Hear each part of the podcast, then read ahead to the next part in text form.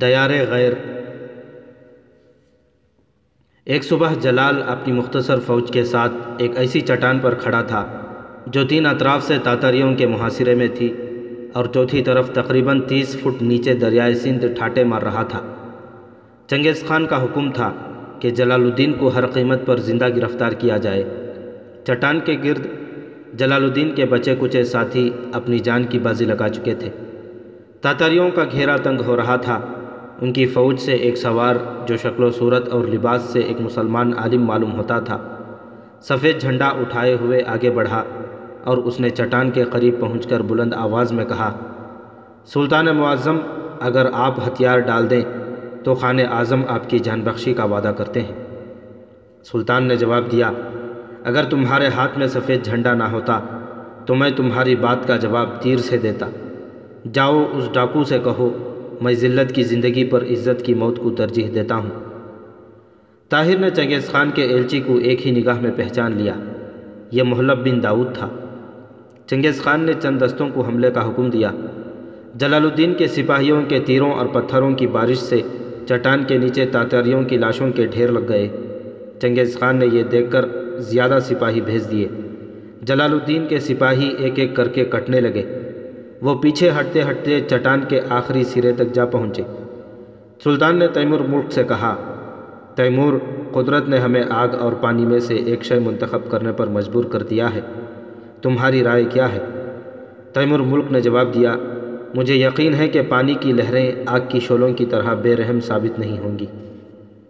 بہت اچھا میں رہنمائی کرتا ہوں، تم سپاہیوں کو تیار ہونے کا حکم دو سلطان نے بھاری زیرہ اتار کر پھینک دی۔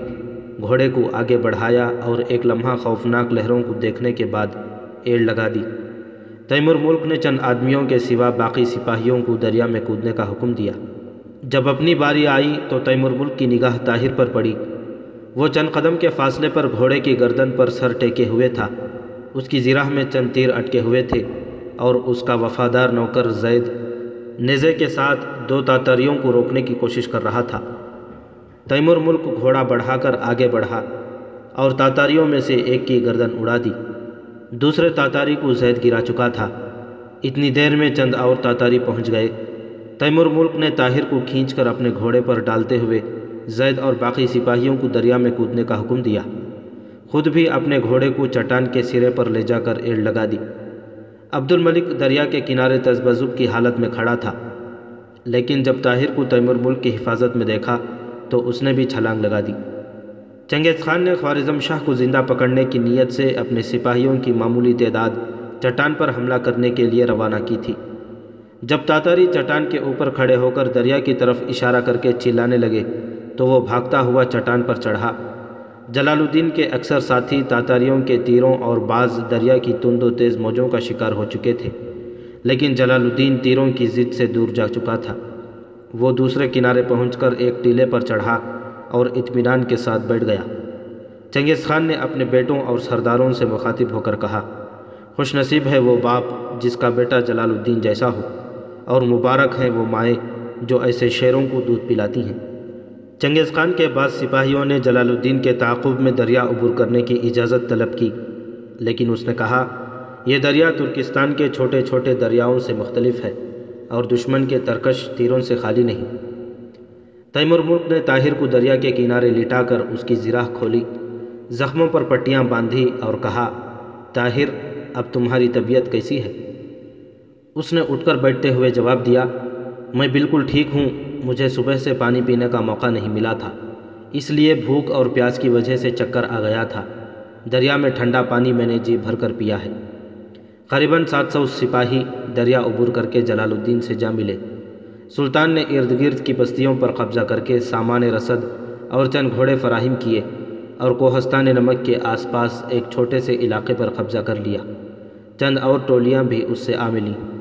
چنگیز خان نے چند کوس نیچے جا کر کشتیاں فراہم کیں اور ایک تجربے کار جرنیل کو اپنے بہترین سواروں کی فوج دے کر دریا کے پار پہنچا دیا۔ جلال الدین نے مایوسی کی حالت میں دہلی کا رخ کیا۔ تاتاری ہندوستان کی ناقابل برداشت گرمی میں دور تک اس کا پیچھا نہ کر سکے۔ وہ ملتان، لاہور اور شاہپور کے علاقوں میں لوٹ مار کر کے واپس چلے گئے۔ واپسی پر پشاور کو تباہ و ویران کرنے کے بعد چنگیز خان نے سمرقند کا رخ کیا۔ افغانستان کے تباہ شدہ علاقوں میں سے دوبارہ گزرتے ہوئے اس نے رہے سہے ان تمام مردوں کو جو اس کے ہاتھ لگے قتل کرا دیا اور بے شمار عورتوں کو اپنے ساتھ لے گیا۔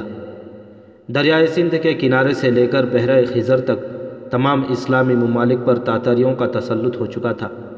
افغانستان سے انتقام لینے کے بعد چنگیز خان کو اطمینان ہو چکا تھا کہ اب مسلمانوں میں سر اٹھانے کی ہمت نہیں۔ صرف جلال الدین ایک ایسا دشمن تھا جسے وہ تمام دنیا سے زیادہ خطرناک سمجھتا تھا، لیکن اس کے پاس کوئی ملک تھا نہ فوج۔ عالم اسلام کی مدافعات کا آخری خلا مسمار ہو چکا تھا۔ پشاور کی قریب تاتاریوں کے ہاتھوں اس کے بچے اور بیوی، جو امیر الملک کی حفاظت میں تھے، قتل ہو چکے تھے۔ تکشی خاندان کا وہ آخری چشم و چراغ، جس کی مملکت چند برس قبل کوہ البرز سے لے کر سندھ کے ساحل تک پھیلی ہوئی تھی، ایک بے خانمہ مسافر اور ایک بن بلائے مہمان کی حیثیت میں دہلی کے حکمران سلطان شمس الدین التمش کی مملکت میں پناہ ڈھونڈ رہا تھا، لیکن اسے خیر مقدم کی امید نہ تھی۔ جلال الدین نے دہلی سے چند منازل کے فاصلے پر پڑاؤ ڈال کر اپنے ایک تجربہ کار مشیر عین الملک اور طاہر بن یوسف کی رہنمائی میں سلطان شمس الدین التمش کی طرف ایک وفد روانہ کیا۔ عین الملک اور اس کے ساتھیوں کو شاہی مہمان خانے میں ٹہرایا گیا۔ سلطان التمش نے ان کے ساتھ تین ملاقاتوں کے بعد انہیں چند دنوں تک جواب دینے کا وعدہ کیا۔ اپنے تمام مشیروں اور فوجی افسروں سے صلح مشورے کرنے کے بعد، سلطان نے ایک دن اراکان وفد میں سے طاہر بن یوسف کو علیحدہ ملاقات کی دعوت دی اور ایک طویل گفتگو کے بعد کہا، ہم جلال الدین کی مدد سے انکار نہیں کر سکتے، لیکن ہماری مجبوریاں آپ سے پوشیدہ نہیں۔ ہمارے پاس چنگیز خان کا پیغام پہنچ گیا ہے۔ اس نے لکھا ہے کہ اگر ہم نے سلطان جلال الدین کو پناہ دی یا اس کے ساتھ تاتاریوں کے خلاف کوئی معاہدہ کیا تو وہ ہندوستان پر حملہ کر دے گا۔ ہم ایسی دھمکیوں کی پرواہ کرنے والے نہیں۔ تاہم سلطان جلال الدین کو اس بات کا احساس ہونا چاہیے کہ اس ملک میں مسلمانوں کی آبادی آٹے میں نمک کے برابر ہے۔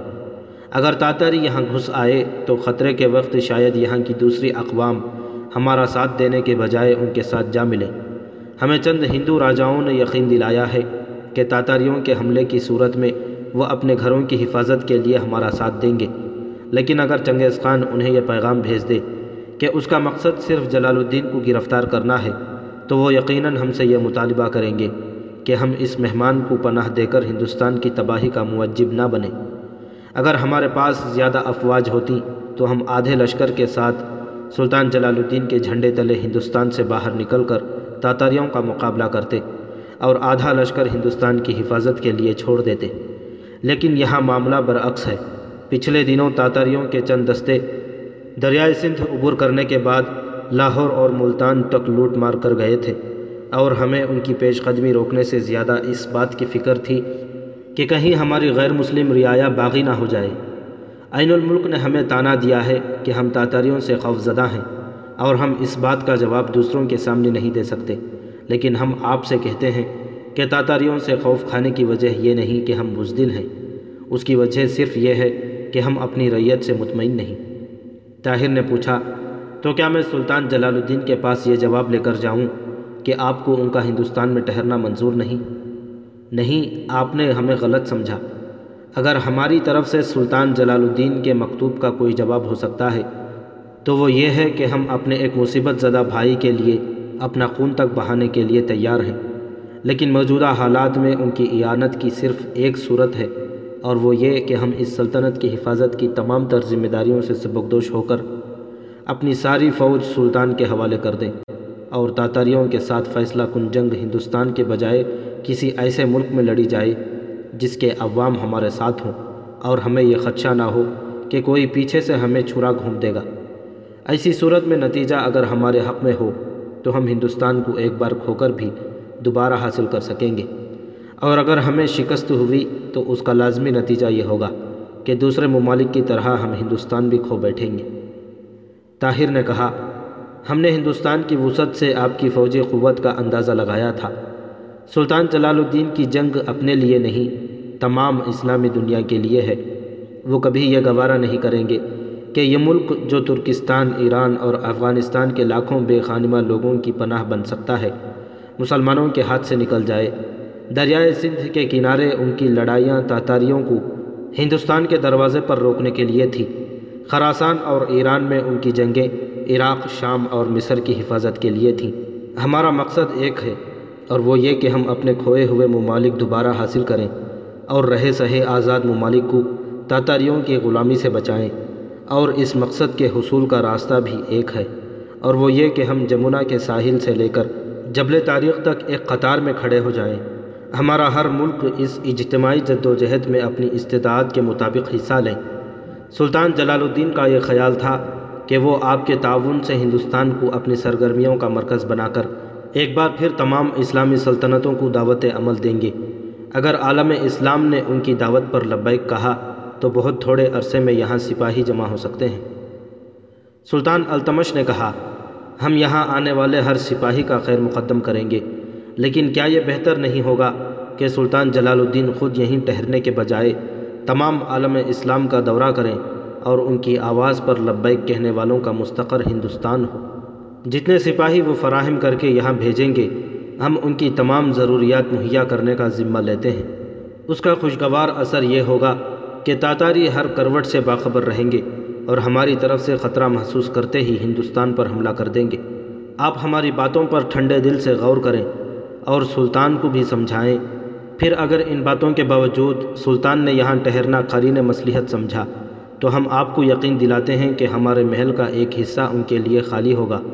اور اگر انہیں ایک مہمان کی حیثیت میں یہاں ٹھہرنا پسند نہ ہو، تو ہم انہیں یہ اجازت دے دیں گے کہ وہ اس ملک کے غیر مفتوحہ حصوں میں سے جون سا علاقہ چاہیں فتح کر لیں۔ ہم درپردہ ان کی مدد کریں گے اور تاتاریوں کو دور رکھنے کے لیے ان پر یہ ظاہر کریں گے کہ سلطان ہماری مرضی کے بغیر اس ملک میں گھس آیا ہے۔ طاہر نے کہا، میں آج ہی سلطان کی طرف روانہ ہو جاؤں گا اور چند دنوں تک سلطان کا جواب آپ کے پاس پہنچا دوں گا۔ شمس الدین التمش نے کہا، بہتر یہ ہوگا کہ آپ سلطان کو مکتوب میں یہ تمام باتیں لکھ بھیجیں اور اپنے ساتھیوں میں سے کسی کو سلطان کے پاس روانہ کر دیں۔ عین الملک نے ابھی سے ہمارے عمرہ کے ساتھ ساز باز شروع کر دی ہے۔ آپ سلطان کو لکھیں کہ یہاں عین الملک کی موجودگی ہم دونوں کے لیے نقصان رساں ثابت ہوگی۔ بہتر یہ ہے کہ وہ اسے بلا لیں اور ہمارے پاس تیمور ملک کو بھیج دیں۔ وہ نیک نیت بھی ہے اور معاملہ فہم بھی۔ ہمیں یقین ہے کہ ہم بہت جلد کسی فیصلے پر پہنچ جائیں گے۔ سلطان کے پاس آپ اپنے ساتھیوں میں سے جس کو بھیجنا چاہیں، اس کے لیے ڈاک گھوڑوں کا بندوبست کیا جائے گا۔ اور وہ زیادہ سے زیادہ تین دن میں سلطان کا جواب لے کر یہاں پہنچ جائے گا۔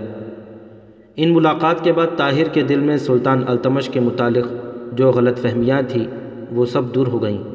اس نے مہمان خانے میں واپس آ کر عین الملک کو تمام حالات سے آگاہ کیا اور سلطان جلال الدین کے نام مراسلہ لکھنے بڑھ گیا۔ اگلے دن طاہر شہر کی ایک مسجد میں صبح کی نماز پڑھ کر باہر نکلا تو دروازے کی سیڑھیوں پر کسی نے پیچھے سے اس کا دامن پکڑ لیا۔ کون طاہر نے پیچھے مڑ کر دیکھتے ہوئے سوال کیا۔ ایک نوعمر لڑکے نے مسکراتے ہوئے کہا، آپ مجھے پہچانتے نہیں۔ اسماعیل؟ طاہر نے اسے جھک کر گلے لگا لیا اور جذبات کے حیجان میں اس پر سوالات کی بوچھاڑ کر دی۔ تم یہاں کب پہنچے؟ تمہارا نانا کہاں ہے؟ تمہاری نانی کیسی ہے؟ اور سریا تمہاری بہن کہاں ہے؟ چلیے وہ سب گھر پر ہیں۔ کہاں؟ اسی شہر میں بالکل قریب طاہر کا دل دھڑکنے لگا۔ اس نے کہا، مجھے یہاں ایک ہفتہ ہو گیا۔ کاش مجھے معلوم ہوتا کہ تم یہاں ہو۔ مجھے بلخ کے قریب پہنچ کر پتہ چلا کہ تم غزنی جا چکے ہو۔ اسماعیل نے کہا، کل رات میں نے آپ کو اسی مسجد میں دیکھا تھا، لیکن میں دور تھا، اچھی طرح پہچان نہ سکا۔ اور جب میں نے آپا جان سے ذکر کیا تو انہوں نے مجھے آج صبح مسجد کے دروازے پر پہرا دینے کے لیے کہا، چلیے۔ طاہر اسماعیل کے ساتھ چل دیا۔ منزل شوق کی طرف اس کے پاؤں کبھی تیز اور کبھی سست رفتار سے اٹھ رہے تھے۔ وہ اسماعیل کے ساتھ ایک خوبصورت محل میں داخل ہوا۔ سوریا مکان کے صحن میں آم کے درختوں کے درمیان کھڑی تھی۔ طاہر اسے دیکھ کر رکتا، جھجکتا اور سنبھلتا ہوا آگے بڑھا اور چند قدم کے فاصلے پر رک گیا۔ دونوں کی نگاہیں ایک ثانیے بھٹکنے کے بعد ایک دوسرے کے چہرے پر مرکوز ہو گئیں۔ وہ خاموش تھے اور الفاظ کی ضرورت بھی نہ تھی۔ ان کے دل و دماغ سمٹ کر نگاہوں میں آ چکے تھے۔ وہ ایک دوسرے کے چہرے کے بدلتے ہوئے رنگ دیکھ رہے تھے۔ ایک لمحے کے لیے انہیں دنیا میں ایک دوسرے کے سوا کسی اور کی موجودگی کا احساس تک نہ تھا۔ ان کے دلوں کی دھڑکنوں کے سوا کارخانہ احیات کے تمام ہنگامے سو چکے تھے۔ اسماعیل نے کہا، آپا پہچانا نہیں آپ نے، یہ بھائی طاہر ہیں سوریا مسکرائی اور ایک لمحہ توقف کے بعد آگے بڑھ کر اسماعیل کو گلے لگا کر بولا، میرے خیال میں تم نے انہیں پہچاننے میں غلطی کی ہے یہ شاید کوئی اور ہے۔ اسماعیل نے پریشان ہو کر طاہر کی طرف دیکھا اور کہا، خدا کی قسم یہ وہی ہیں۔ سوریا ہنسی اور طاہر کی طرف دیکھ کر اپنی آنکھوں میں مسرت کے آنسو چھپاتی ہوئی مکان کی طرف چل دی۔ برآمدے کی سیڑھیوں کے قریب پہنچ کر وہ چلنے کے بجائے بھاگ رہی تھی۔ ننی جان وہ آ گئے۔ اس نے ایک دروازے پر رک کر کہا، باہر اسماعیل حیران ہو کر طاہر کی طرف دیکھ رہا تھا۔ آپ ذرا دبلے ہو گئے ہیں، شکل تو بالکل وہی ہے۔ عجیب بات ہے کہ آپا آپ کو نہیں پہچان سکی آپ میرے ساتھ اندر چلیے، نانا جان کو آپ ضرور پہچان لیں گے۔ اسماعیل نے یہ کہتے ہوئے طاہر کا ہاتھ پکڑ لیا۔ طاہر نے ہنستے ہوئے کہا لیکن اگر انہوں نے بھی نہ پہچانا تو اسماعیل نے پھر ایک بار غور سے طاہر کی طرف دیکھتے ہوئے کہا، میں سچ کہتا ہوں، آپ کے چہرے پر کوئی تبدیلی نہیں آئی۔ پیشانی پر زخم کا ایک نشان ہے، لیکن اسے کیا فرق پڑتا ہے؟ نانا جان یقیناً آپ کو پہچان لیں گے۔ اتنی دیر میں شیخ عبد الرحمن باہر نکلتا ہوا دکھائی دیا۔ چند نوکر اس کے ساتھ تھے اور وہ بلند آواز میں کہہ رہا تھا، سخت نالائق ہو تم۔ مہمان باہر کھڑا ہے اور تم نے مجھے خبر تک نہ دی۔ اور وہ دیکھو، اسماعیل بھی کتنا احمق ہے۔ نہ معلوم یہ کب سے وہاں کھڑے ہیں۔ طاہر نے آگے بڑھ کر شیخ عبد الرحمن سے مصافحہ کیا۔ شیخ اس طرح ہانپ رہا تھا جیسے ایک میل دوڑ کر آیا ہو۔ اس نے کہا، آئیے اندر چلیے، آپ باہر کیوں کھڑے تھے؟ اسماعیل نے کہا، نانا جان، پہچانا آپ نے یہ کون ہے چپ نہ لایا۔ شیخ طاہر کا بازو پکڑ کر مکان کی طرف چل دیا۔ برآمدے کے سامنے سنگ مرمر کی سیڑھیوں پر چڑھتے ہوئے اس کا پاؤں پھسلا، لیکن طاہر نے اسے بر وقت تھام لیا۔ اسماعیل ہنستا ہوا بھاگ کر ستون کے پیچھے چھپ گیا۔ شیخ نے سنبھلتے ہوئے کہا، یہ سنگ مرمر کی سیڑھیاں بہت خطرناک ہے میں چوتھی بار یہاں سے پسلا ہوں۔ اسماعیل کہاں گیا؟ وہ نالائق یقیناً کہیں چھپ کر ہنس رہا ہوگا۔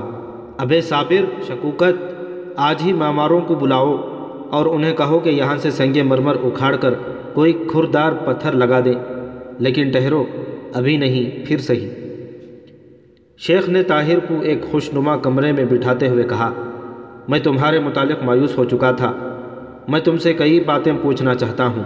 ہاں پہلے یہ بتاؤ کہ تم دہلی کیسے آئے۔ تم نے وعدہ کیا تھا کہ تم بلخ جلد پہنچو گے۔ پھر اتنی دیر کیوں لگائی؟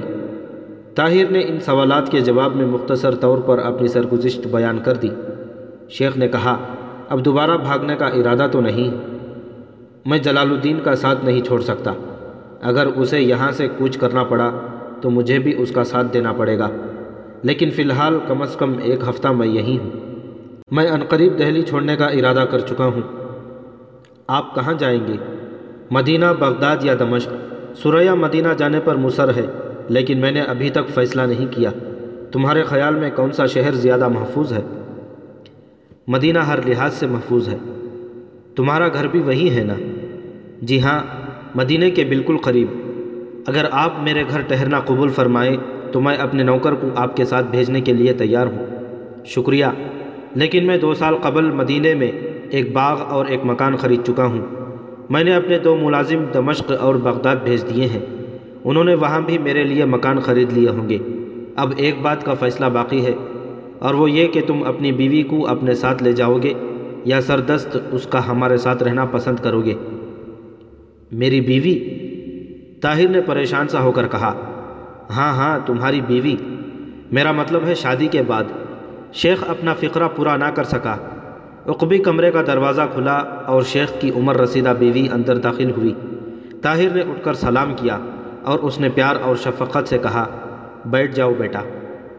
شیخ نے کہا ہاں میں کہہ رہا تھا. حنیفہ نے غصے سے اس کی طرف دیکھتے ہوئے کہا، آپ شاید یہ کہہ رہے تھے کہ اب کسی تاخیر کے بغیر سریا اور ان کی شادی کر دی جائے۔ نہیں، میں یہ کہہ رہا تھا کہ یہ سریا کا ہمارے ساتھ رہنا پسند کریں گے یا اپنے ساتھ لے جائیں گے۔ بھلا یہ بھی کوئی پوچھنے کی بات ہے، جب تک یہ جنگ سے فارغ نہیں ہوتے سریا ہمارے سوا اور کہاں رہ سکتی ہے؟ یہی تو میں کہہ رہا تھا۔ میرا مطلب یہ تھا کہ شادی کرنے کے بعد اگر یہ سریا کو اپنے ساتھ لے جانے کا خیال رکھتے ہوں تو میں ان کا ارادہ تبدیل کر دوں۔ لیکن ابھی تک آپ نے یہ فیصلہ نہیں کیا کہ شادی کب ہوگی۔ میں فیصلہ کر چکا ہوں۔ حنیفہ نے پریشان سا ہو کر سوال کیا، کب؟ رات کو جب اسماعیل نے یہ بتایا تھا کہ اس نے مسجد میں انہیں دیکھا ہے، میں نے اپنے دل میں یہ فیصلہ کر لیا تھا۔ لیکن میں نے یہ قسم اٹھائی تھی کہ اگر یہ مل گئے تو میں فوراً ان کی شادی کر دوں گا۔ اب اگر انہیں کوئی اعتراض نہ ہو تو میں آج ہی قاضی کو بلا لاتا ہوں۔ طاہر نے حیا سے آنکھیں نیچے کرتے ہوئے جواب دیا، بھلا مجھے کیا اعتراض ہو سکتا ہے؟ حنیفہ نے کہا، لیکن تیاری کرنے اور لوگوں کو دعوت کی اطلاع دینے میں کم از کم دو دن ضرور لگ جائیں گے۔ شیخ نے کہا، دو دن؟ تم اس دن سے تیاری میں مصروف ہو جس دن طاہر بلق سے روانہ ہوا تھا، دعوت کے لیے تم کہو تو میں شام سے پہلے پہلے سارا شہر یہاں جمع کر سکتا ہوں۔ لیکن کم از کم دو دن پہلے تو اطلاع ہونی چاہیے۔ شہر کے عمرہ کی کئی لڑکیاں سریا کی سہیلیاں بن چکی ہیں اور انہیں کم از کم ایک دن پہلے بلانا چاہیے۔ شیخ نے ایک طویل بحث کے بعد ہار مانتے ہوئے کہا، بہت اچھا پرسوں ہی صحیح، پرسوں صبح نکاح ہوگا۔ کھانا کھانے کے بعد شیخ نے طاہر کو اپنے پاس ٹہرانے کے لیے اصرار کیا۔ لیکن طاہر نے کہا، نہیں، اس وقت مجھے اجازت دیجیے شاہی مہمان خانے میں میرے ساتھی انتظار کر رہے ہوں گے۔ شام کو آ جاؤں گا۔ شیخ سے اجازت لے کر طاہر کمرے سے باہر نکلا تو برآمدے میں اسماعیل منتظر کھڑا تھا۔ اس نے کہا، آپ جا رہے ہیں۔ اگر تھوڑی دیر اور ٹہر جاتے تو میں آپ کے ساتھ چلتا۔ استاد نے کہا ہے کہ سبق ختم کیے بغیر چھٹی نہیں ملے گی۔ شیخ اسماعیل کی آواز سن کر باہر نکل آیا اور بولا جاؤ بیٹا، اپنا سبق ختم کرو۔ یہ شام کو آ جائیں گے۔ اسماعیل نے کہا، شاید یہ راستے سے واقف نہ ہوں۔ شیخ نے کہا، دیکھا آپ نے، یہ ہر ایک کو اپنے مقابلے میں کم عقل سمجھتا ہے۔ طاہر نے مسکراتے ہوئے کہا، اسماعیل، تم جا کر سبق ختم کرو۔ میں شام کو آ جاؤں گا۔ پھر ہم دونوں سیر کے لیے جائیں گے۔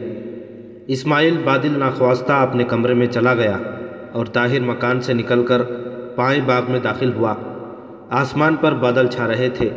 راستے سے ایک طرف آم کے گھنے درختوں کے درمیان، ایک چھوٹے سے حوض میں فوارہ چھوٹ رہا تھا۔ راج ہنس کا ایک جوڑا پانی میں تیر رہا تھا اور سریا سنگ مرمر کی پٹری پر بیٹھی ہوئی تھی۔ طاہر اس کے قریب سے گزرتے ہوئے رکا اور وہ اسے دیکھ کر کھڑی ہو گئی۔ آپ جا رہے ہیں؟ سریا نے جھجکتے ہوئے سوال کیا۔ وہ اب طاہر کی طرف دیکھنے کے بجائے آنکھیں نیچی کیے ہوئے تھی۔ طاہر نے اپنا راستہ چھوڑ کر اس کے قریب پہنچتے ہوئے کہا، میں شاہی مہمان خانے میں اپنے دوستوں کے پاس جا رہا ہوں۔ شام تک آ جاؤں گا۔ اسماعیل کو آپ کے ساتھ بھیج دوں۔ نہیں، وہ سبق یاد کر رہا ہے۔ میں آپ سے ایک ضروری بات کہنا چاہتا تھا۔ کہیے۔ بات یہ ہے، طاہر سوچ میں پڑ گیا۔ سریا نے اس کی طرف چونک کر دیکھا اور کہا، کہیے، آپ خاموش کیوں ہو گئے؟ میں سوچ رہا ہوں کہ یہ بات شروع کس طرح کروں۔ کیا یہ بہتر نہیں ہوگا کہ آپ آج شام یا کل صبح کوئی وقت نکالیں؟ اس کے لیے فرصت اور تنہائی کی ضرورت ہے۔ اگر کوئی بات اس قدر اہم ہے تو میں ابھی سننا چاہتی ہوں۔ شام تک ممکن ہے میری چند سہیلیاں آ جائیں اور مجھے ان کی وجہ سے تنہائی نصیب نہ ہو۔ پہلے آپ یہ وعدہ کریں کہ خفا ہونے سے پہلے میری باتوں پر ٹھنڈے دل سے غور کریں گی۔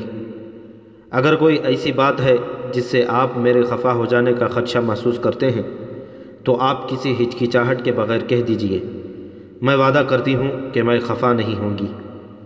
طاہر نے کہا، بات یہ ہے کہ بلخ سے بغداد پہنچنے کے بعد میرے ساتھ چند ایسے واقعات پیش آ چکے ہیں جن کا شادی سے پہلے آپ کے ساتھ ذکر کر دینا۔ میں اپنا اخلاقی قرض سمجھتا ہوں۔ سریا نے حیرت زدہ سی ہو کر طاہر کی طرف دیکھتے ہوئے کہا، کہیے، بلخ سے بغداد جانے کے بعد کیا ہوا؟ مجھے معلوم نہ تھا کہ آپ گھبرائیں نہیں۔ میں سمجھ گئی۔ میں آپ کو آپ کی مرضی کے خلاف کسی گزشتہ فیصلے کا پابند رہنے پر مجبور نہیں کروں گی۔ دیکھا، آپ کو ابھی سے غلط فہمی ہو گئی۔ میں صرف اس لیے آپ سے کچھ کہنا چاہتا تھا کہ کل آپ کو یہ شکایت نہ ہو کہ آپ نے بے خبری میں اپنے مستقبل کے متعلق کوئی غلط فیصلہ کیا تھا۔ سریا نے کہا، دنیا میں صرف آپ ہیں جس سے مجھے کبھی کوئی شکایت نہیں ہو سکتی، لیکن آپ کے تذبذب سے مجھے بے چینی ضرور ہوئی ہے۔ مجھے اس سے کوئی سروکار نہیں کہ بغداد پہنچ کر آپ کو کیا واقعات پیش آئے۔ مجھے یہ اطمینان ہے کہ آپ سے جو کچھ ہوا ہوگا، وہ صحیح ہوگا۔ اگر آپ مجھ سے یہ بھی کہیں کہ آپ کسی اور سے شادی کرنے پر مجبور ہو گئے تھے، تو خدا شاہد ہے کہ مجھے آپ سے شکایت نہ ہوگی۔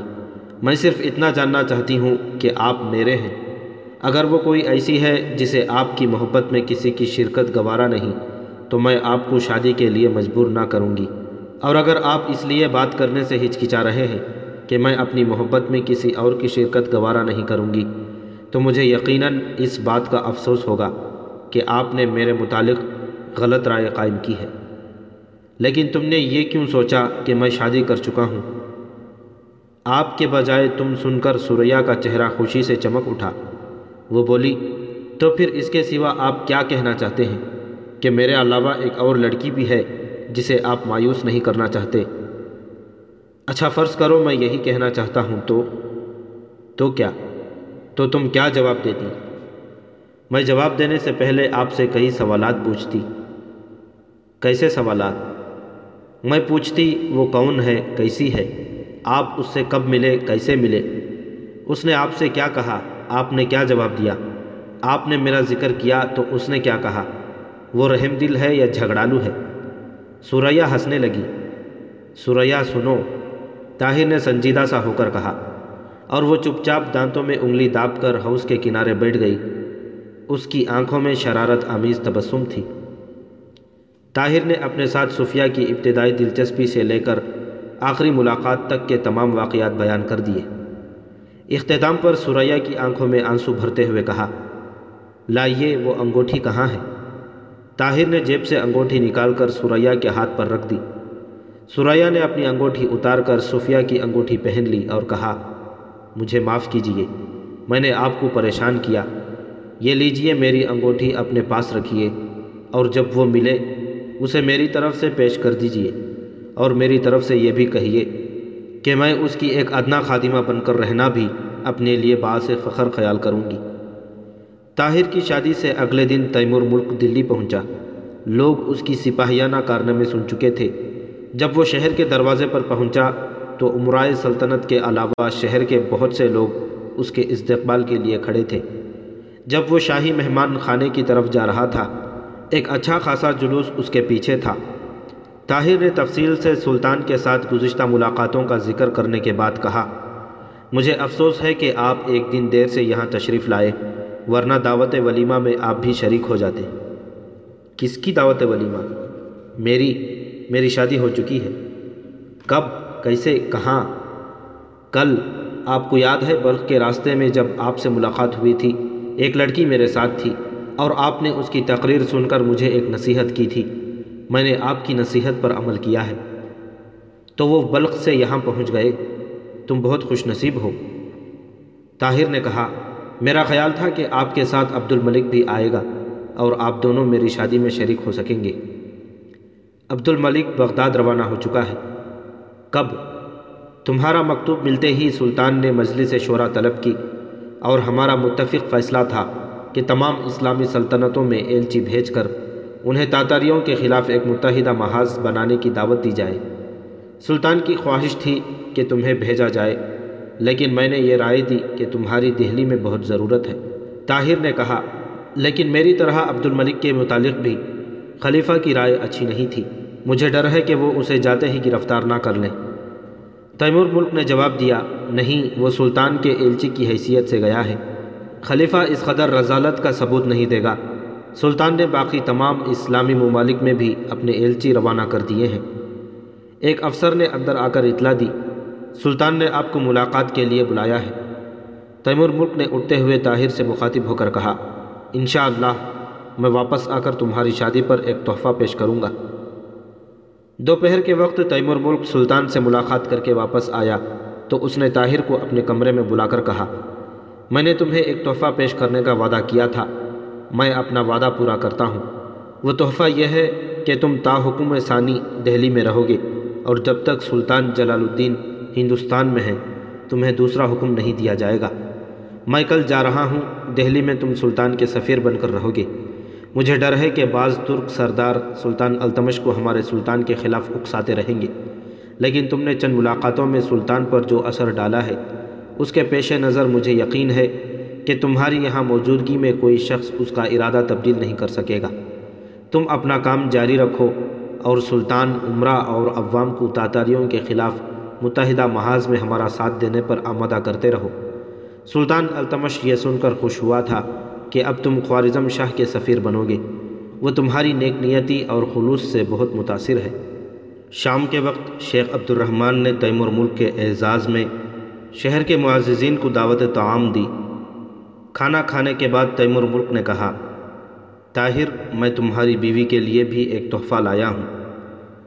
حاضرین گہری دلچسپی کے ساتھ تیمور ملک کی طرف دیکھنے لگے۔ تیمور ملک نے اپنے گلے سے حمائل اتار کر طاہر کو پیش کرتے ہوئے کہا، تمہاری بیوی کے لیے میں اس سے بہتر تحفہ پیش نہیں کر سکتا۔ یہ قرآن مجید میرے والد صاحب کے ہاتھ کا لکھا ہوا ہے۔ دہلی میں چند دن اور رہنے کے بعد طاہر کو سلطان التمش کی پریشانیوں کی وجوہات معلوم ہوئی۔ التمش نے دہلی کا تخت و تاج، اپنے آقا قطب الدین ایبک کی وفات کے بعد اس کے نالائق بیٹے سے زبردستی حاصل کیا تھا۔ ترک عمرہ بالخصوص ایبک اس کی کامیابی پر خوش نہ تھے۔ ان میں سے ہر ایک یہ سمجھتا تھا کہ دہلی کے تخت پر التمش کی نسبت اس کا اپنا حق زیادہ ہے۔ سرکش عمرہ کو التمش کی آہینی ہاتھ مغلوب کر چکے تھے، لیکن شمال مغرب سے اسے تاتریوں کا خطرہ تھا اور جنوب میں راجپوت منظم ہو رہے تھے۔ ان حالات میں التمش کا یہ خدشہ بے جانا تھا کہ اگر تاتاریوں یا راجپوتوں کے ساتھ لڑائی کی نوبت آ گئی۔ تو اس کی فوج کے بعض ترک سردار جو ابھی تک مطمئن نہیں ہوئے، اس کے دشمنوں کے ساتھ جا ملیں گے۔ جب عین الملک نے دہلی پہنچ کر سلطان کے باغی عمرہ کے ساتھ ساز باز شروع کر دی، تو التمش کو ایک نئے خطرے کا احساس ہوا۔ تیمور ملک سلطان سے ملاقات کے بعد عین الملک کے ساتھ بہت سختی سے پیش آیا۔ رخصت سے پہلے وہ چند سرکردہ عمرہ سے جا ملا اور انہیں مستقبل کے خطرات سے آگاہ کرنے کے بعد متفق اور متحد رہنے کی ہدایت کی۔ تیمور ملک کے جانے کے بعد طاہر نے عمرہ کو متحد کرنے کی کوشش جاری رکھی۔ چند دنوں میں سلطان کے مخالفین میں سے اکثر عمرہ نے طاہر کی تقریروں سے متاثر ہو کر یہ حلف اٹھایا کہ وہ خطرے کے وقت سلطان کے ساتھ بے وفائی نہیں کریں گے۔ اس کے بعد طاہر عوام کی طرف متوجہ ہوا۔ دہلی کی مساجد میں اس کی چند تقریروں کے بعد باقی چند عمرہ نے بھی یہ محسوس کیا کہ اگر وہ الگ تھلگ رہے تو رائے عامہ ان کے خلاف مشتعل ہو جائے گی۔ اور سلطان آسانی سے ان کی سرکوبی کر سکے گا۔ چنانچہ وہ بھی سلطان سے وفاداری کا اعلان کرنے پر مجبور ہو گئے۔ طاہر کی ان کامیابیوں کی ایک بڑی وجہ سریا کی کوششیں تھیں۔ دہلی میں طاہر کی بیوی بننے سے قبل اسے عمرہ کی بہو بیٹیاں صرف ایک مالدار تاجر کی حسین بیٹی کی حیثیت سے جانتی تھیں، لیکن اس کی شادی میں سلطان اور ملکہ کی شرکت نے اسے تمام بڑے بڑے خاندانوں کی توجہ کا مستحق بنا دیا۔ اب انہیں سریا کی زندگی کے کئی اور روشن پہلو نظر آنے لگے۔ عورتوں کی ہر محفل میں اس کا ذکر ہونے لگا۔ جہاں چار عورتیں جمع ہوتیں، اس کے متعلق گفتگو شروع ہو جاتی۔ ایک کہتی، میں نے سنا ہے کہ اس کا نانا ایک سیدھا سادھا تاجر ہے، جو صرف روپیے کمانا جانتا ہے۔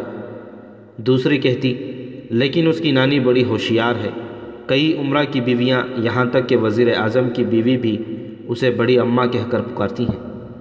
جو باتوں سے اس کی متعارف نہیں ہوتی، وہ اسے کوئی تحفہ دے کر خرید لیتی ہے۔ میں نے سنا ہے کہ ملکہ کو بھی اس نے جواہرات کا ایک ہار پیش کیا تھا۔ اسی لیے تو ملکہ نے بھی سریا کی شادی پر زیورات سے بھری ہوئی ایک صندوقچی پیش کی تھی۔ میں نے سنا ہے کہ سریا کا باپ کسی شہر کا حاکم تھا۔ وہ تاتریوں کے ساتھ لڑائی میں شہید ہوا۔ وہ بڑی خوش نصیب ہے۔ اس کے نانا کے پاس بے پناہ دولت ہے۔ باپ ایک بہادر سپاہی تھا اور شوہر سلطان جلال الدین خوارزم شاہ کا سفیر۔ ہمارے سلطان کا گہرا دوست ہے۔ کہتے ہیں کہ وہ صورت سے بالکل فرشتہ معلوم ہوتا ہے۔ اس کی آواز میں جادو ہے۔ دہلی کے باثر عمرہ کو متحد کرنے کی مہم میں طاہر کے ساتھ شریک ہو کر سریا نے جو کامیابی حاصل کی تھی، اس کے بعد اب وہ طاہر کی بیوی اور شیخ کی بیٹی ہونے سے زیادہ قوم کی ایک قابل احترام بیٹی کی حیثیت سے پہچانی جاتی تھی۔ اس نے ایک دن شہر کے معزز گھرانوں کی عورتوں کو اپنے مکان پر کھانے کی دعوت دی اور ان کے سامنے تاتریوں کے مظالم بیان کرنے کے بعد یہ اپیل کی کہ وہ مردوں کو خواب غفلت سے جگائیں، ورنہ وحشت و بربریت کا طوفان ہمسایہ ممالک کو تباہ و برباد کرنے کے بعد ہندوستان کے دروازے پر دستک دے رہا ہے۔ اجتماعی خطرے کے مقابلے کے لیے اجتماعی جد و جہد کی ضرورت ہے۔ سریا نے انہیں سمجھایا کہ اگر قوم کی عورتیں فرض شناسی کا ثبوت دیں تو مردوں میں سے کسی کو غداری کرنے کی ضرورت نہیں ہو سکتی۔ بیویاں اپنے شوہروں کو، بہنیں بھائیوں کو اور مائیں اپنے بیٹوں کو قوم کا ساتھ دینے پر مجبور کر سکتی ہیں۔ صرف مردوں کا اتحاد اور ایثار قوم کی بہو بیٹیوں کی حفاظت کا ضامن بن سکتا ہے۔ سوریا نے ہندوستان کی حالت پر تبصرہ کرتے ہوئے انہیں بتایا کہ اگر سلطان اور عمرہ کے اختلافات کم نہ ہوئے تو تاتاریوں کی شاہ پاتے ہی ہمارے خلاف اس ملک کے کروڑوں غیر مسلم اٹھ کھڑے ہوں گے۔ سوریا کی تقریر اس قدر مؤثر تھی کہ تمام خواتین نے اپنے اپنے گھر کے مردوں کو سمجھانے کا عہد کیا۔ یہ ابتدا حوصلہ افزائی تھی۔ اس کے بعد ہر محلے کی عورتیں سوریا کو تبلیغ کی دعوت دینے لگیں۔ قریباً ہر شام کسی نہ کسی عورت کے گھر میں جلسہ ہوتا اور سوریا وہاں تقریر کرتی۔ شیخ عبد الرحمن نے طاہر کی موجودگی میں دہلی چھوڑنے کا ارادہ ملتوی کر دیا۔ سلطان جلال الدین خوارزم شاہ سنداگر کے علاقے میں ڈیرا ڈال کر باہر کی اسلامی سلطنتوں سے اپنی اپیل کے جواب کا انتظار کر رہا تھا۔ طاہر اور سوریا نے چند ہفتوں میں دہلی کے مسلمانوں میں ایک نئی زندگی پیدا کر دی۔ اس کے بعد انہوں نے سلطان التمش کی درخواست پر اس مملکت کے دوسرے شہروں کا رخ کیا۔ ان کی شہرت ہمیشہ ان سے ایک منزل آگے رہی۔ ہر شہر میں ان کا نہایت شاندار خیر مقدم کیا گیا۔ سوریا عورتوں کو تبلیغ کرتی اور طاہر مردوں میں حرارت ایمانی زندہ کرتا۔ وہ مساجد میں تقریریں کرتا، فوجی چوکیوں میں جا کر سپاہیوں کی پریڈ دیکھتا اور ان کے ساتھ تیغ زنی، تیر اندازی اور نیزہ بازی کی مشق میں شریک ہوتا۔ الفاظ اور کردار کا یہ غازی جب کئی مہینوں کے دورے کے بعد واپس دہلی پہنچا تو سلطان التمش نے اس کا شکریہ ادا کرتے ہوئے کہا، اب مجھے یقین ہے کہ میں دریائے سندھ سے لے کر کوہ بندھیا چل تک تمام سرکشوں کو مغلوب کر سکوں گا۔ اب اگر تاتاریوں نے ہندوستان کا رخ کرنے کی جرات کی، تو انشاءاللہ ان میں سے کوئی بچ کر نہیں جائے گا۔ چند دنوں کے بعد سلطان جلال الدین کے ایلچی نے دہلی پہنچ کر یہ خبر دی کہ خلیفہ کی طرف سے اپنی درخواست کا حوصلہ افزا جواب سن کر سلطان ہندوستان کے بجائے بغداد کو اپنا مرکز بنانا بہتر سمجھتے ہیں۔ یہ خبر سنانے کے بعد ایلچی نے طاہر کو تیمور ملک کا مکتوب پیش کیا، جس کا مضمون یہ تھا، خلیفہ سے اپنا پیغام کا حوصلہ افزا جواب موصول ہونے پر سلطان نے بغداد جانے کا فیصلہ کیا ہے۔ ہم چند دنوں میں ملتان پہنچ جائیں گے۔ سلطان کا حکم ہے کہ تم بھی وہاں پہنچ جاؤ۔ سلطان معظم سندھ اور مکران کے راستے بغداد پہنچیں گے۔ سلطان شمس الدین التمش کو یہ پیغام پہنچا دو کہ بغداد پہنچ کر ہم مصر، شام اور عرب کے ممالک سے اعانت حاصل کرنے کے بعد انہیں اپنے ارادوں سے باخبر کر دیں گے۔ اس وقت تک وہ اپنی کمانیں درست اور تلواریں تیز کر چھوڑیں۔ طاہر تیمور ملک کا مکتوب لے کر سوریا کے کمرے میں داخل ہوا۔ سوریا نے دیکھتے ہی سوال کیا، ایلچی، کیا پیغام لایا ہے؟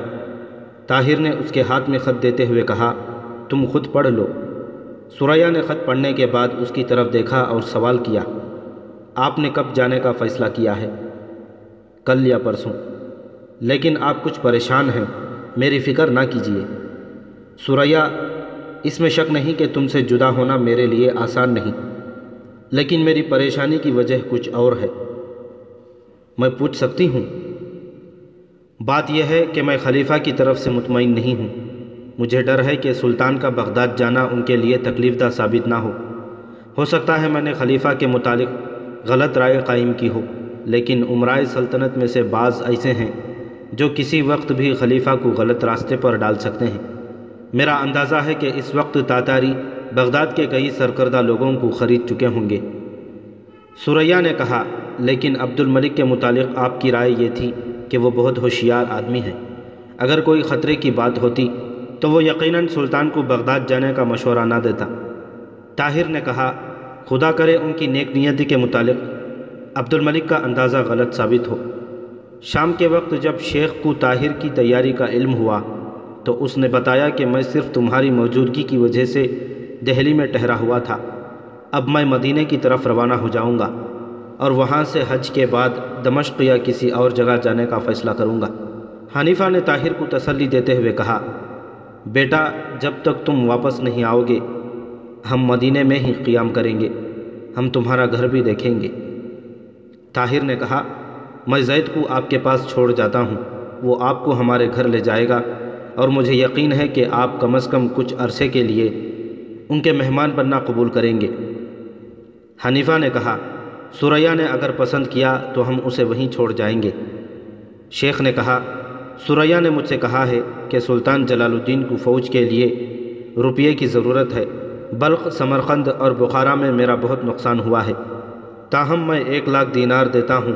تم یہ سلطان کے پاس پہنچا دو۔ سلطان التمش نے بھی اس کی مدد کے لیے مجھ سے کہا تھا۔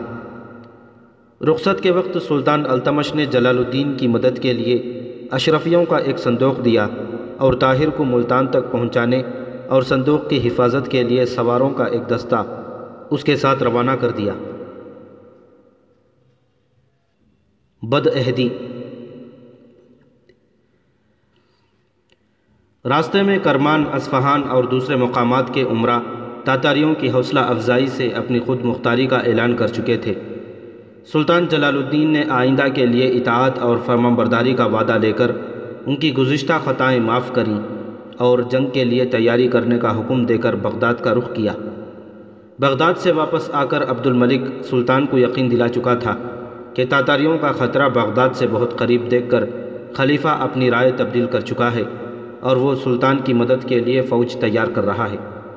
خلیفہ کا خط بھی بہت حوصلہ افزا تھا، لیکن طاہر، تیمور ملک اور سلطان کے چند اور ساتھی پوری طرح مطمئن نہ تھے۔ تیمور ملک نے سلطان کو مشورہ دیا کہ وہ چند دن بغداد کی حدود سے باہر قیام کریں اور چند آدمیوں کو بغداد بھیج کر تازہ حالات معلوم کریں۔ ممکن ہے کہ خلیفہ آپ کو دور رکھ کر مدد دینے کے لیے تیار ہو، لیکن اسے آپ کا بغداد میں داخل ہونا گوارا نہ ہو۔ اس قسم کے تمام اعتراضات کے جواب میں سلطان نے کہا، خلیفہ نے دشمن کے مقابلے میں ایک ہو جانے کی دعوت پر لبیک کہا ہے۔ انہوں نے ہمارے مکتوب کے جواب میں یہ بھی لکھا ہے کہ وہ ہمارے ساتھ دوسرے سلاطین کو متحد ہوتا دیکھتے ہی اپنی افواج ہماری مدد کے لیے بھیج دیں گے۔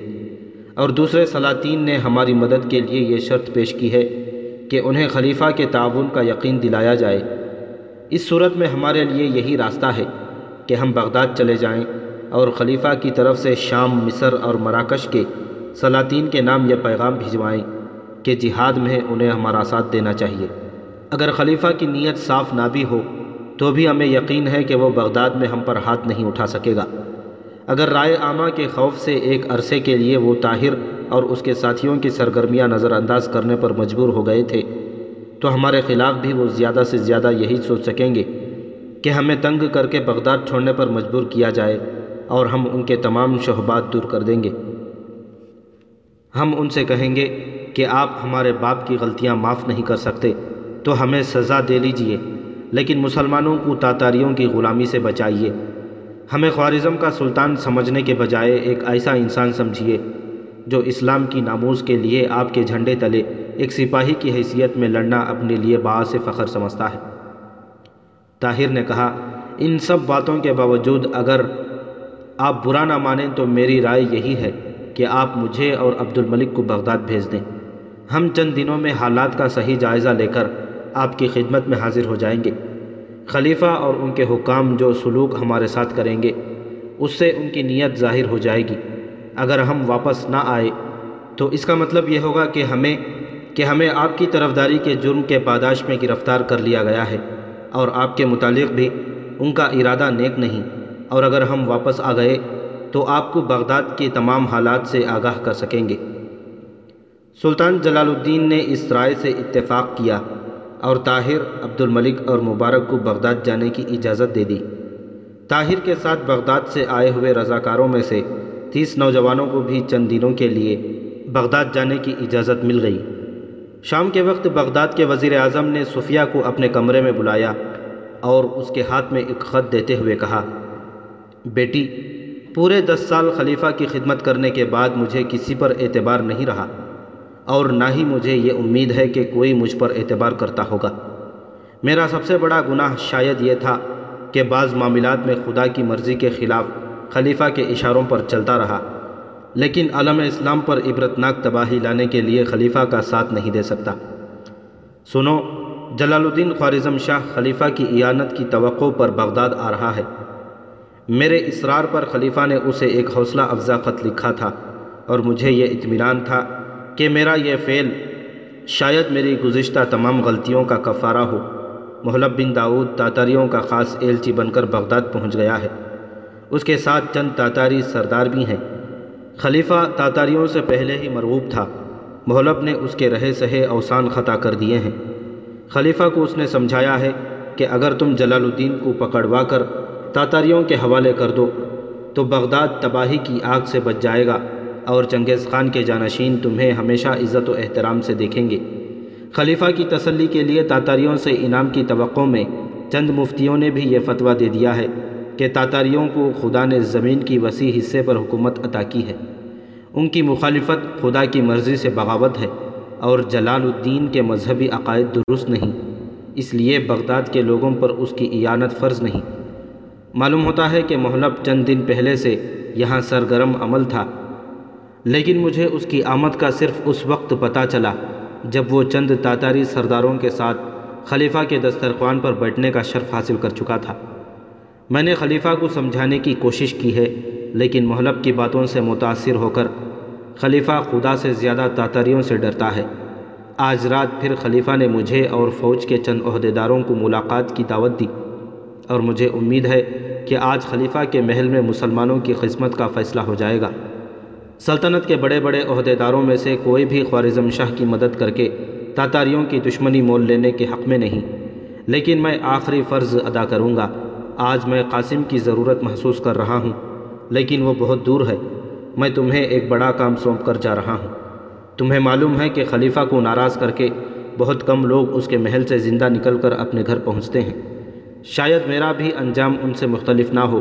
اگر میں آدھی رات تک گھر نہ آ سکوں تو تم سعید کو بلا کر یہ خط اس کے حوالے کر دو اور اسے یہ ہدایت کرو کہ وہ جس قدر جلدی ممکن ہو اسے جلال الدین کے پاس پہنچا دے۔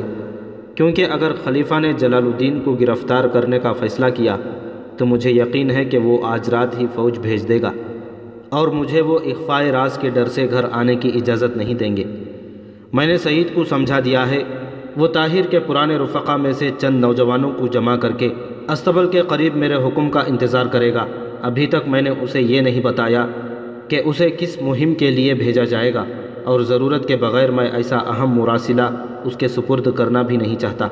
ممکن ہے کہ خلیفہ میری بات مان لے اور جلال الدین کو یہ مراسلہ بھیجنے کی ضرورت ہی نہ پڑے۔ بہرحال، اگر میں آدھی رات تک نہ آ سکا، تو بغداد کے وزیر اعظم کی زندگی کا آخری فرض اس کی بھتیجی پورا کرے گی۔ سعید اور طاہر کے دوسرے ساتھی مجھ سے زیادہ تمہارا اعتبار کرتے ہیں۔ صفیہ نے کہا، آپ اطمینان رکھیے، میری طرف سے کوتا ہی نہیں ہوگی۔ وزیر اعظم نے مسکراتے ہوئے کہا، مجھے تم پر بھروسہ ہے۔ اگر قاسم بھی یہاں ہوتا تو بھی شاید اس مہم کے لیے میری نگاہ تم پر ہی پڑتی۔ وزیر اعظم شاہی محل کی طرف چل دیا۔ عشاء کی نماز سے تھوڑی دیر بعد وزیر اعظم کے محل میں کوہرام مچا ہوا تھا۔ محل کے تمام نوکر اس کے گرد جمع تھے۔ اس کے سینے اور پھسلیوں کے زخموں سے خون بہہ رہا تھا۔ وزیر اعظم نے ہوش میں آ کر آنکھیں کھولیں اور نحیف آواز میں سوال کیا، میں یہاں کیسے پہنچا؟ ایک نوکر نے جواب دیا، آپ دروازے پر پہنچ کر گر پڑے تھے، ہم آپ کو یہاں اٹھا لائے۔ اور وہ نوکر جو میرے ساتھ تھے۔ ایک نوکر نے آگے بڑھ کر کہا، مجھے معمولی زخم آئے ہیں، حامد قتل ہو گیا ہے۔ تم نے انہیں پہچانا؟ جی میں نے محلب کو پہچان لیا تھا۔ جب آپ خلیفہ کے محل سے باہر نکلے تھے، تو وہ آپ کے ساتھ تھا۔ ہم دونوں سیڑھیوں سے نیچے چند قدم کے فاصلے پر آپ کا انتظار کر رہے تھے۔ جب آپ نیچے اتر رہے تھے، تو چار نقاب پوش آدمیوں نے درختوں کے سائے سے نکل کر آپ پر حملہ کر دیا۔ آپ مڑ کر دروازے کی طرف بھاگے، لیکن محلب نے آپ کا راستہ روک کر آپ پر خنجر کے دو تین وار کر دیے۔ اور مدد کے لیے شور مچانا شروع کر دیا۔ حامد مجھ سے آگے تھا۔ اس نے محلب پر حملہ کیا، لیکن وہ ایک طرف ہو کر بچ گیا اور حامد ایک نقاب پوش کی تلوار سے گھائل ہو کر گر پڑا۔ میں نے آگے بڑھ کر ایک نقاب پوش کو مار گرایا۔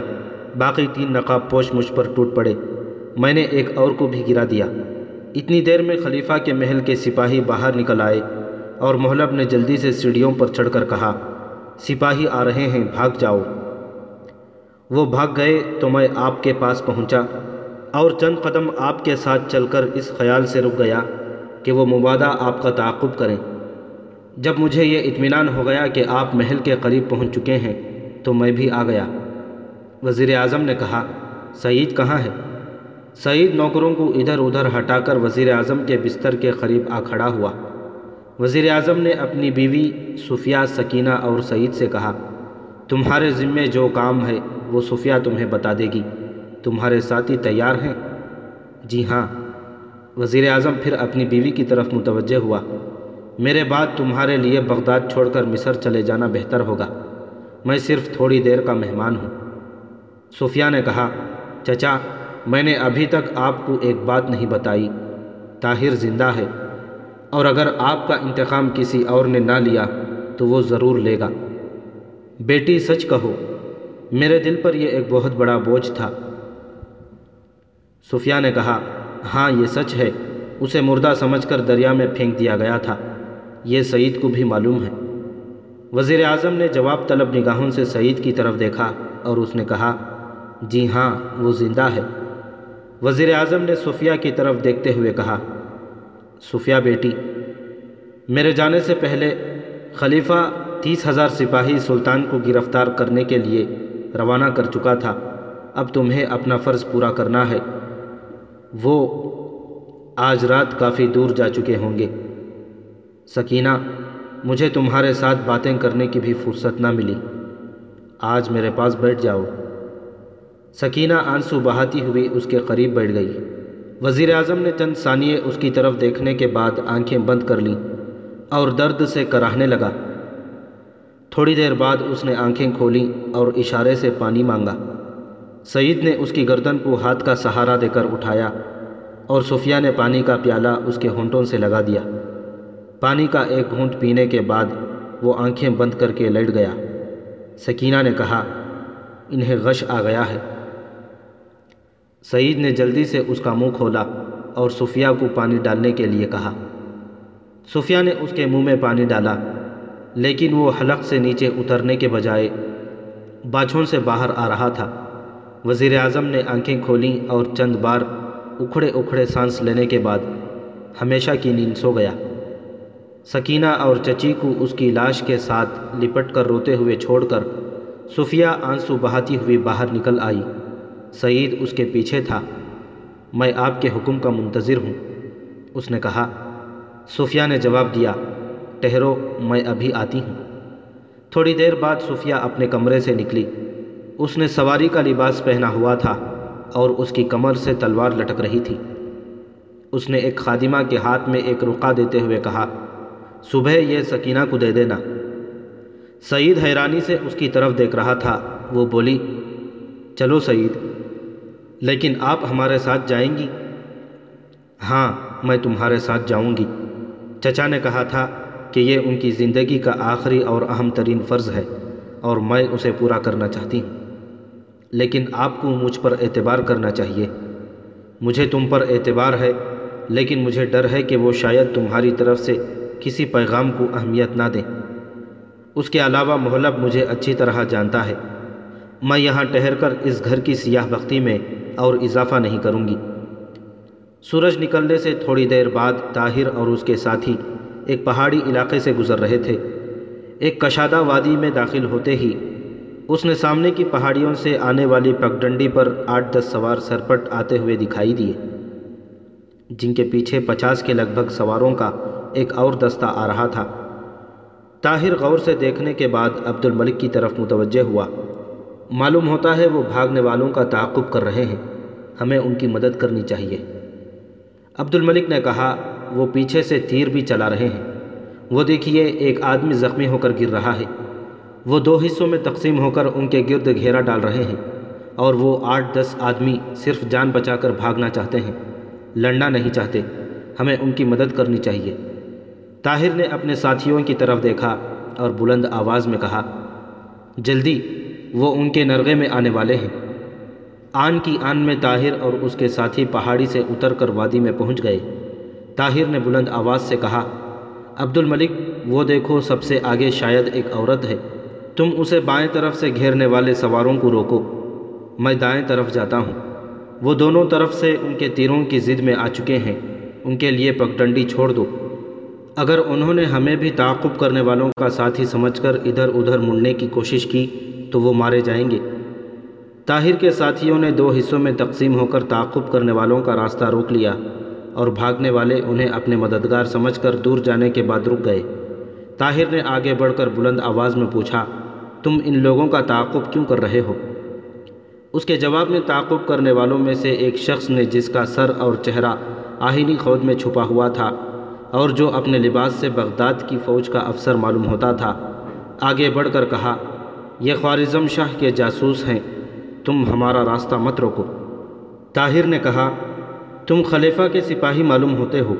شاید تمہیں معلوم نہیں کہ خلیفہ اور خوارزم شاہ کے درمیان ایک دوستانہ معاہدہ ہو چکا ہے۔ یہ باتیں ہم بہتر جانتے ہیں۔ تم ہمارے راستے سے ہٹ جاؤ، ورنہ ہم تمہیں ہٹنے پر مجبور کر دیں گے۔ طاہر نے کہا، نہیں، جب تک ہمیں یہ معلوم نہ ہو کہ انہوں نے کیا جرم کیا ہے، ہم ان کی حفاظت کریں گے۔ سپہ سالار نے کہا ہمیں شک ہے کہ وہ خوارزم شاہ کے پاس جا رہے ہیں۔ طاہر نے کہا، تمہیں محض شک کی بنا پر لوگوں کو قتل کرنے کی اجازت نہیں دی جا سکتی، اور خوارزم شاہ کے پاس جانا جرم نہیں۔ تو پھر مقابلے کے لیے تیار ہو جاؤ۔ طاہر نے جواب دیا، مسلمان کی جان بہت قیمتی ہے۔ بہتر یہی ہے کہ واپس چلے جاؤ۔ تم بغداد میں پندرہ بیس سے زیادہ ہو۔ لیکن میرے ساتھ وہ سپاہی جو کئی میدانوں میں اپنے بازو آزما چکے ہیں۔ ہم تمہیں اطمینان دلاتے ہیں کہ ہم خلیفہ کے دشمن نہیں۔ تم یہاں ٹہر جاؤ، میں ایک آدمی ان کی طرف بھیجتا ہوں۔ اگر وہ ہماری تسلی نہ کر سکے، تو ہم انہیں خود پکڑ کر بغداد لے جائیں گے۔ طاہر نے عبد الملک کو اشارے سے اپنے قریب بلایا اور کہا، آپ جا کر دریافت کیجیے وہ کون ہے فوجی افسر نے کہا لیکن تم کون ہو؟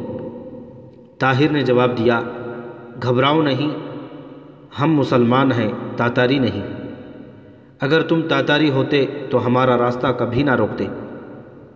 خوف کے باعث یا دوستی کی وجہ سے؟ افسر نے قدر تذبذب کے بعد گفتگو کا موضوع بدلتے ہوئے کہا، تمہارا لہجہ اور تمہاری آواز کسی ایسے آدمی سے ملتی ہے جسے میں جانتا تھا۔ وہ بھی تمہاری طرح ہر معاملے میں ٹانگ اڑایا کرتا تھا۔ شاید میری صورت بھی اس سے ملتی ہو اور یہ بھی ہو سکتا ہے کہ میں وہ آدمی ہوں۔ وہ مر چکا ہے۔ کبھی کبھی مردے بھی زندہ ہو جایا کرتے ہیں۔ تم بالکل طاہر بن یوسف کی طرح بولتے ہو۔ طاہر بن یوسف مر چکا ہے اور آج اس کا ایک دوست اس کا پیچھا کرتے کرتے ملک عدم کی حدود میں پاؤں رکھ چکا ہے۔ تمہاری آواز تمہارا لہجہ ایک ایسے آدمی سے ملتا ہے، جس نے عہدے کے لالچ میں اپنے دوستوں کو پکڑوانے کا وعدہ کیا تھا۔ کون ہو تم؟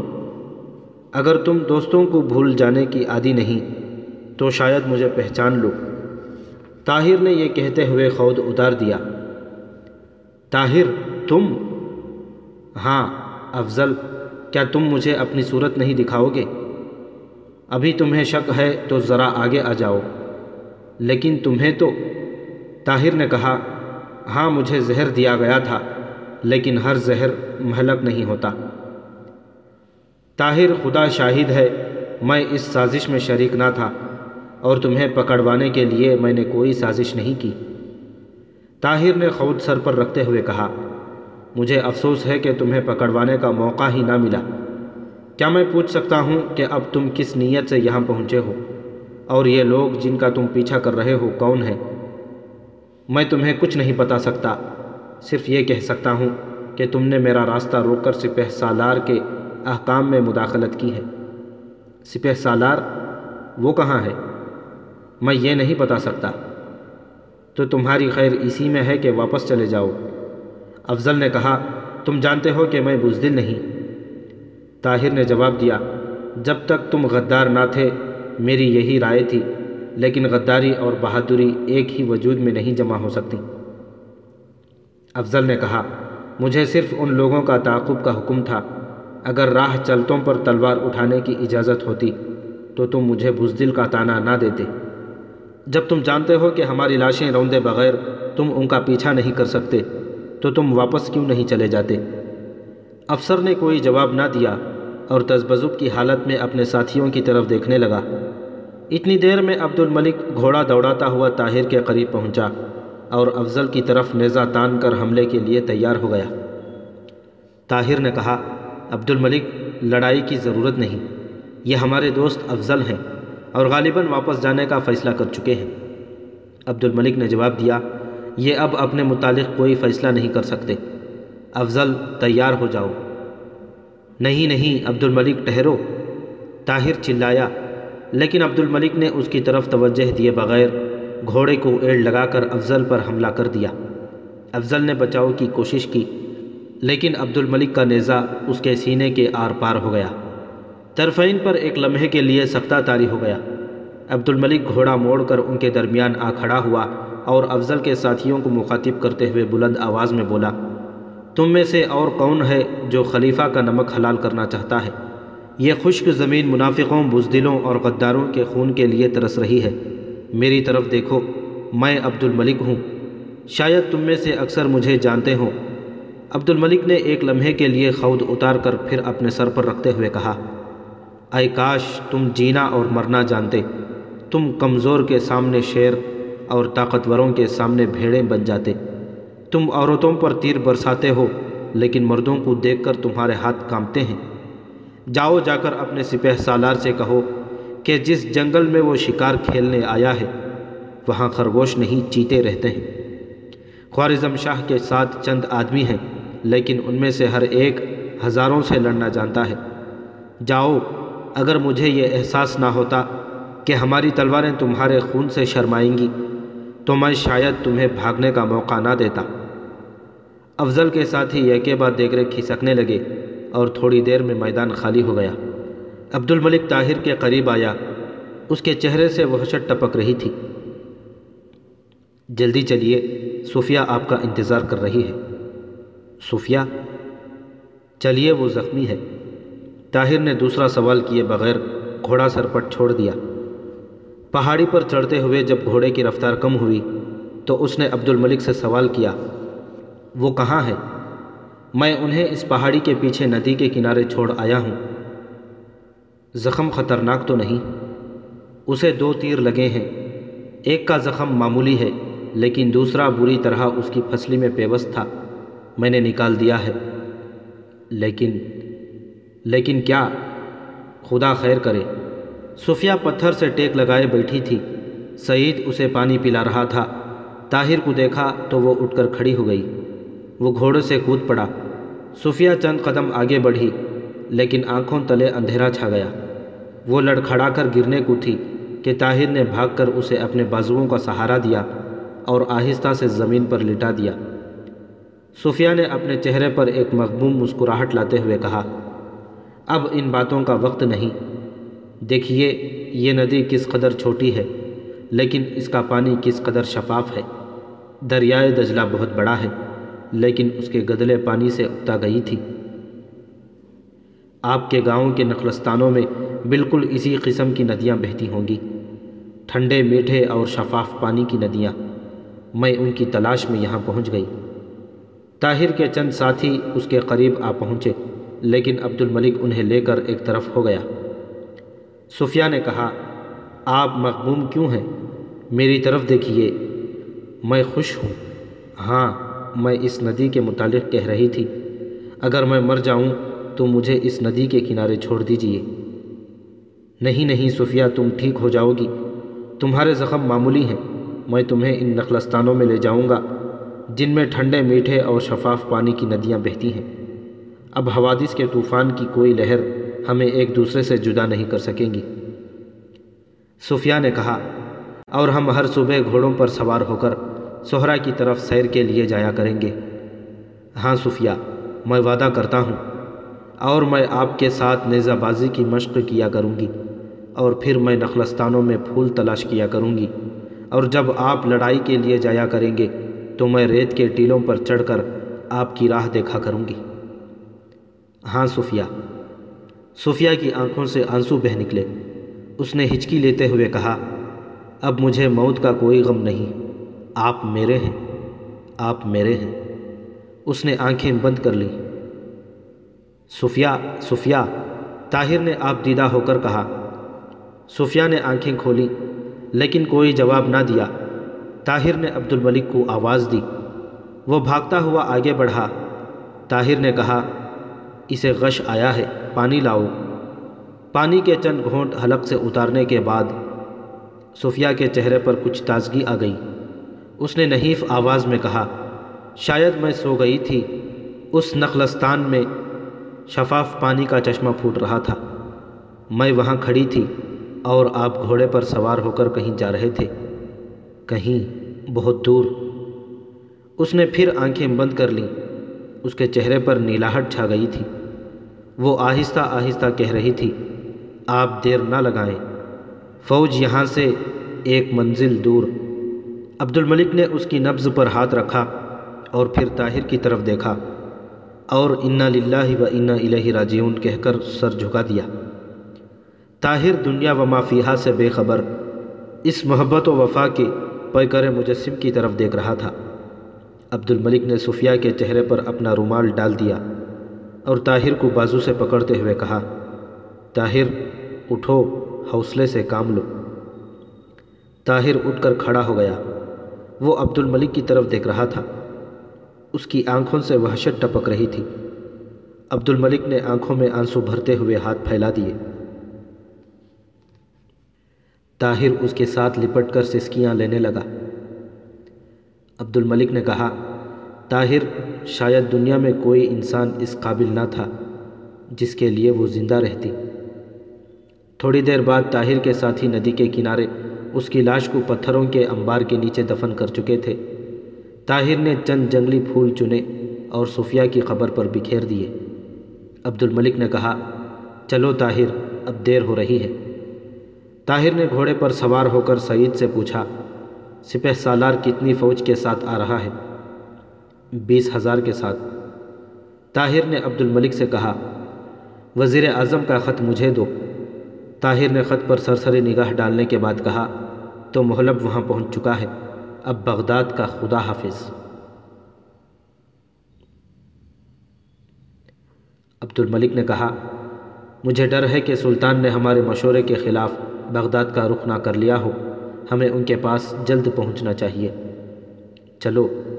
طاہر نے گھوڑے کو ایڑ لگاتے ہوئے کہا، راستے میں سعید سے چند سوالات پوچھنے کے بعد طاہر کو پتہ چلا کہ وہ راستے میں سپہ سالار کی فوج سے کترا کر نکل آئے تھے، لیکن ہراول کے ایک دستے نے انہیں ایک پہاڑی پر سے گزرتے دیکھ کر تعقب شروع کر دیا تھا۔ سلطان جلال الدین خوارزم شاہ کے ساتھ قریباً اڑائی ہزار جان باز تھے۔ بغداد سے خشمور کی قیادت میں بیس ہزار سپاہی کی آمد کی خبر سنتے ہی اس نے دو ہزار سپاہیوں کو گھات میں بٹھا دیا اور خود پانچ سو سپاہیوں کے ساتھ آگے بڑھ کر ایک پہاڑی پر خلیفہ کی افواج کا انتظار کرنے لگا۔ اسی اسنا میں اسے یہ خبر ملی کہ خلیفہ کا ایک اور سالار مظفر الدین دس ہزار سپاہیوں کے ساتھ شمال مشرق سے اس کے گرد گھیرا ڈالنے کے لیے یلغار کر رہا ہے۔ وزیر اعظم کا مکتوب پڑھنے اور طاہر اور عبد الملک اور سعید سے چند سوالات پوچھنے کے بعد جلال الدین کو یقین ہو چکا تھا کہ خلیفہ کے سپاہی اسے ہر قیمت پر گرفتار کرنے کی کوشش کریں گے۔ اگر وہ یہاں سے بچ کر نکل گیا، تو بھی وہ اس وقت تک اس کا تعاقب کریں گے، جب تک کہ وہ تاتاریوں کے ہاتھ نہیں آ جاتا۔ جب خشمور کی فوج دکھائی دی، تو سلطان نے طاہر کے ہاتھ میں صلح کا جھنڈا دے کر اسے صلح کی بات چیت کے لیے بھیج دیا۔ جب خشمور کے سامنے یہ درخواست پیش کی کہ اول تو بغداد جانے کے لیے اس کا راستہ نہ روکا جائے۔ سلطان کو یقین ہے کہ خلیفہ کی خدمت میں حاضر ہو کر وہ اس کی غلط فہمیاں دور کر سکے گا، ورنہ اسے یہاں ٹہر کر خلیفہ سے پیغام رسانی کا موقع دیا جائے گا۔ اور اگر یہ دونوں درخواستیں ناقابل قبول ہوں، تو سلطان واپس جانے کے لیے تیار ہے، بشرطے کہ اس کا پیچھا نہ کیا جائے۔ خشمور جلال الدین کے ساتھ صرف پانچ سو آدمی دیکھ کر اپنی قوت تسخیر کا مظاہرہ کرنے پر تلا ہوا تھا۔ اس نے بے اعتنائی سے جواب دیا، ہمارا پہلا اور آخری فیصلہ یہی ہے کہ سلطان اپنے آپ کو ہمارے حوالے کر دے، ورنہ مقابلے کے لیے تیار ہو جائے۔ طاہر نے اسے سمجھانے کی ہر ممکن کوشش کی، لیکن خشمور میں سنی انسنی کر دی۔ اس کے باقی جرنیلوں سے اپیل کی، لیکن ان پر کوئی اثر نہ ہوا۔ طاہر نے مایوس ہو کر کہا میں تمہارے پاس دوستی اور محبت کے پھول لے کر آیا تھا، لیکن تم عداوت کے کانٹوں کے لیے دامن پھیلا رہے ہو۔ میں صلح کا ایلچی بن کر آیا تھا، لیکن تم جنگ چاہتے ہو۔ میں وعدہ کرتا ہوں کہ تمہاری خواہش پوری کی جائے گی۔ افسوس، سب کچھ کھو بیٹھنے کے باوجود مسلمان اس بات پر فخر کر سکتے تھے کہ دنیا میں ان جیسا مہمان نواز کوئی نہیں، لیکن آج یہ سعادت بھی اہل بغداد سے چھین لی گئی ہے۔ جلال الدین لڑائی سے نہیں ڈرتا، لیکن آج وہ تلوار جو بارہا تاتاریوں کے خون میں ڈوب چکی ہے، مسلمانوں کی تلواروں سے ٹکراتے ہوئے یقیناً شرمائے گی۔ خدا معلوم اس لڑائی کا نتیجہ کیا ہوگا، لیکن تم گواہ ہو کہ ہم اس کے لیے تیار نہیں۔ یہ ہمارے سر پر تھوپی جا رہی ہے۔ خشمور نے کہا، جاؤ ہمیں اس لڑائی کا نتیجہ معلوم ہے، اور ایک ساتھ کے اندر اندر تمہیں بھی معلوم ہو جائے گا۔ طاہر نے گھوڑے کی باغ سنبھالتے ہوئے کہا، مجھے صرف ایک بات معلوم ہے، اور وہ یہ کہ خوارزم کی طرح بغداد کی عظمت کے دن بھی گنے جا چکے ہیں، اور ہم میں سے کسی ایک کی فتح دونوں کی شکست ہوگی۔ طاہر نے گھوڑے کو ایڑ لگا دی اور آن کی آن میں سلطان کے پاس پہنچ گیا۔ کشمور کی فوج کے عرب سپاہیوں کے لیے مہمان نوازی کے متعلق طاہر کا تانا ناقابل برداشت تھا۔ ان میں سے اکثر نے یہ فیصلہ کیا کہ وہ لڑائی میں حصہ نہیں لیں گے۔ ایرانی اور ترک سرداروں میں سے بھی بعض پریشان تھے، اس لیے کشمور نے موقع کی نزاکت کو محسوس کرتے ہوئے فوراً حملہ کرنے کا حکم دے دیا۔ جلال الدین نے اپنے عقب میں چھپی ہوئی فوج کو ہدایات بھیج کر کشمور کی فوج کا مقابلہ کیا۔ بغداد کی فوج کے قلب اور دونوں پہلوؤں پر چند حملے کرنے کے بعد اس نے پسپائی شروع کر دی۔ کشمور نے یہ سمجھ کر کہ سلطان میدان چھوڑ کر بھاگ رہا ہے۔ اس کا پیچھا کیا۔ سلطان رک رک کر لڑتا ہوا کشمور کی فوج کا بیشتر حصہ ان دشوار گزار پہاڑیوں میں لے آیا، جہاں اس کے تیر انداز گھات لگائے بیٹھے تھے۔ اچانک اپنے آگے پیچھے دائیں اور بائیں پتھروں اور تیروں کی بارش دیکھ کر کشمور نے محسوس کیا کہ اس نے سلطان کی فوج کی تعداد کا اندازہ لگانے میں دور اندیشی سے کام نہیں لیا۔ تنگ گھاٹیوں میں سے وہ اپنی فوج کے نصف سے زیادہ سپاہیوں کی لاشیں چھوڑ کر پیچھے مڑا۔ واپسی پر قریباً دس کوس تک راستے کے ہر ٹیلے سے تیروں اور پتھروں کی بارش سے گزرنے کے بعد اس نے دوبارہ مڑ کر دیکھنے کی جرت نہ کی۔ چند کوس کشمور کا تعاقب کرنے کے بعد سلطان واپس چلا گیا۔ راستے میں مظفر الدین کے دس ہزار سپاہیوں سے اس کی مدبھیڑ ہوئی۔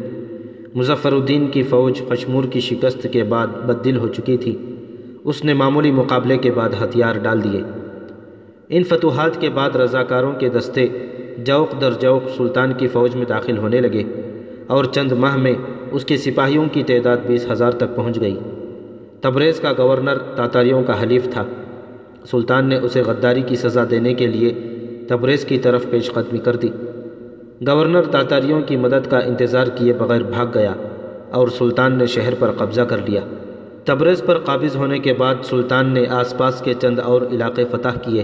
اس اسنا میں اسے بغداد کے خلیفہ ناصر الدین اللہ کی وفات اور اس کے بیٹے ظاہر کی مسند نشینی کی خبر ملی۔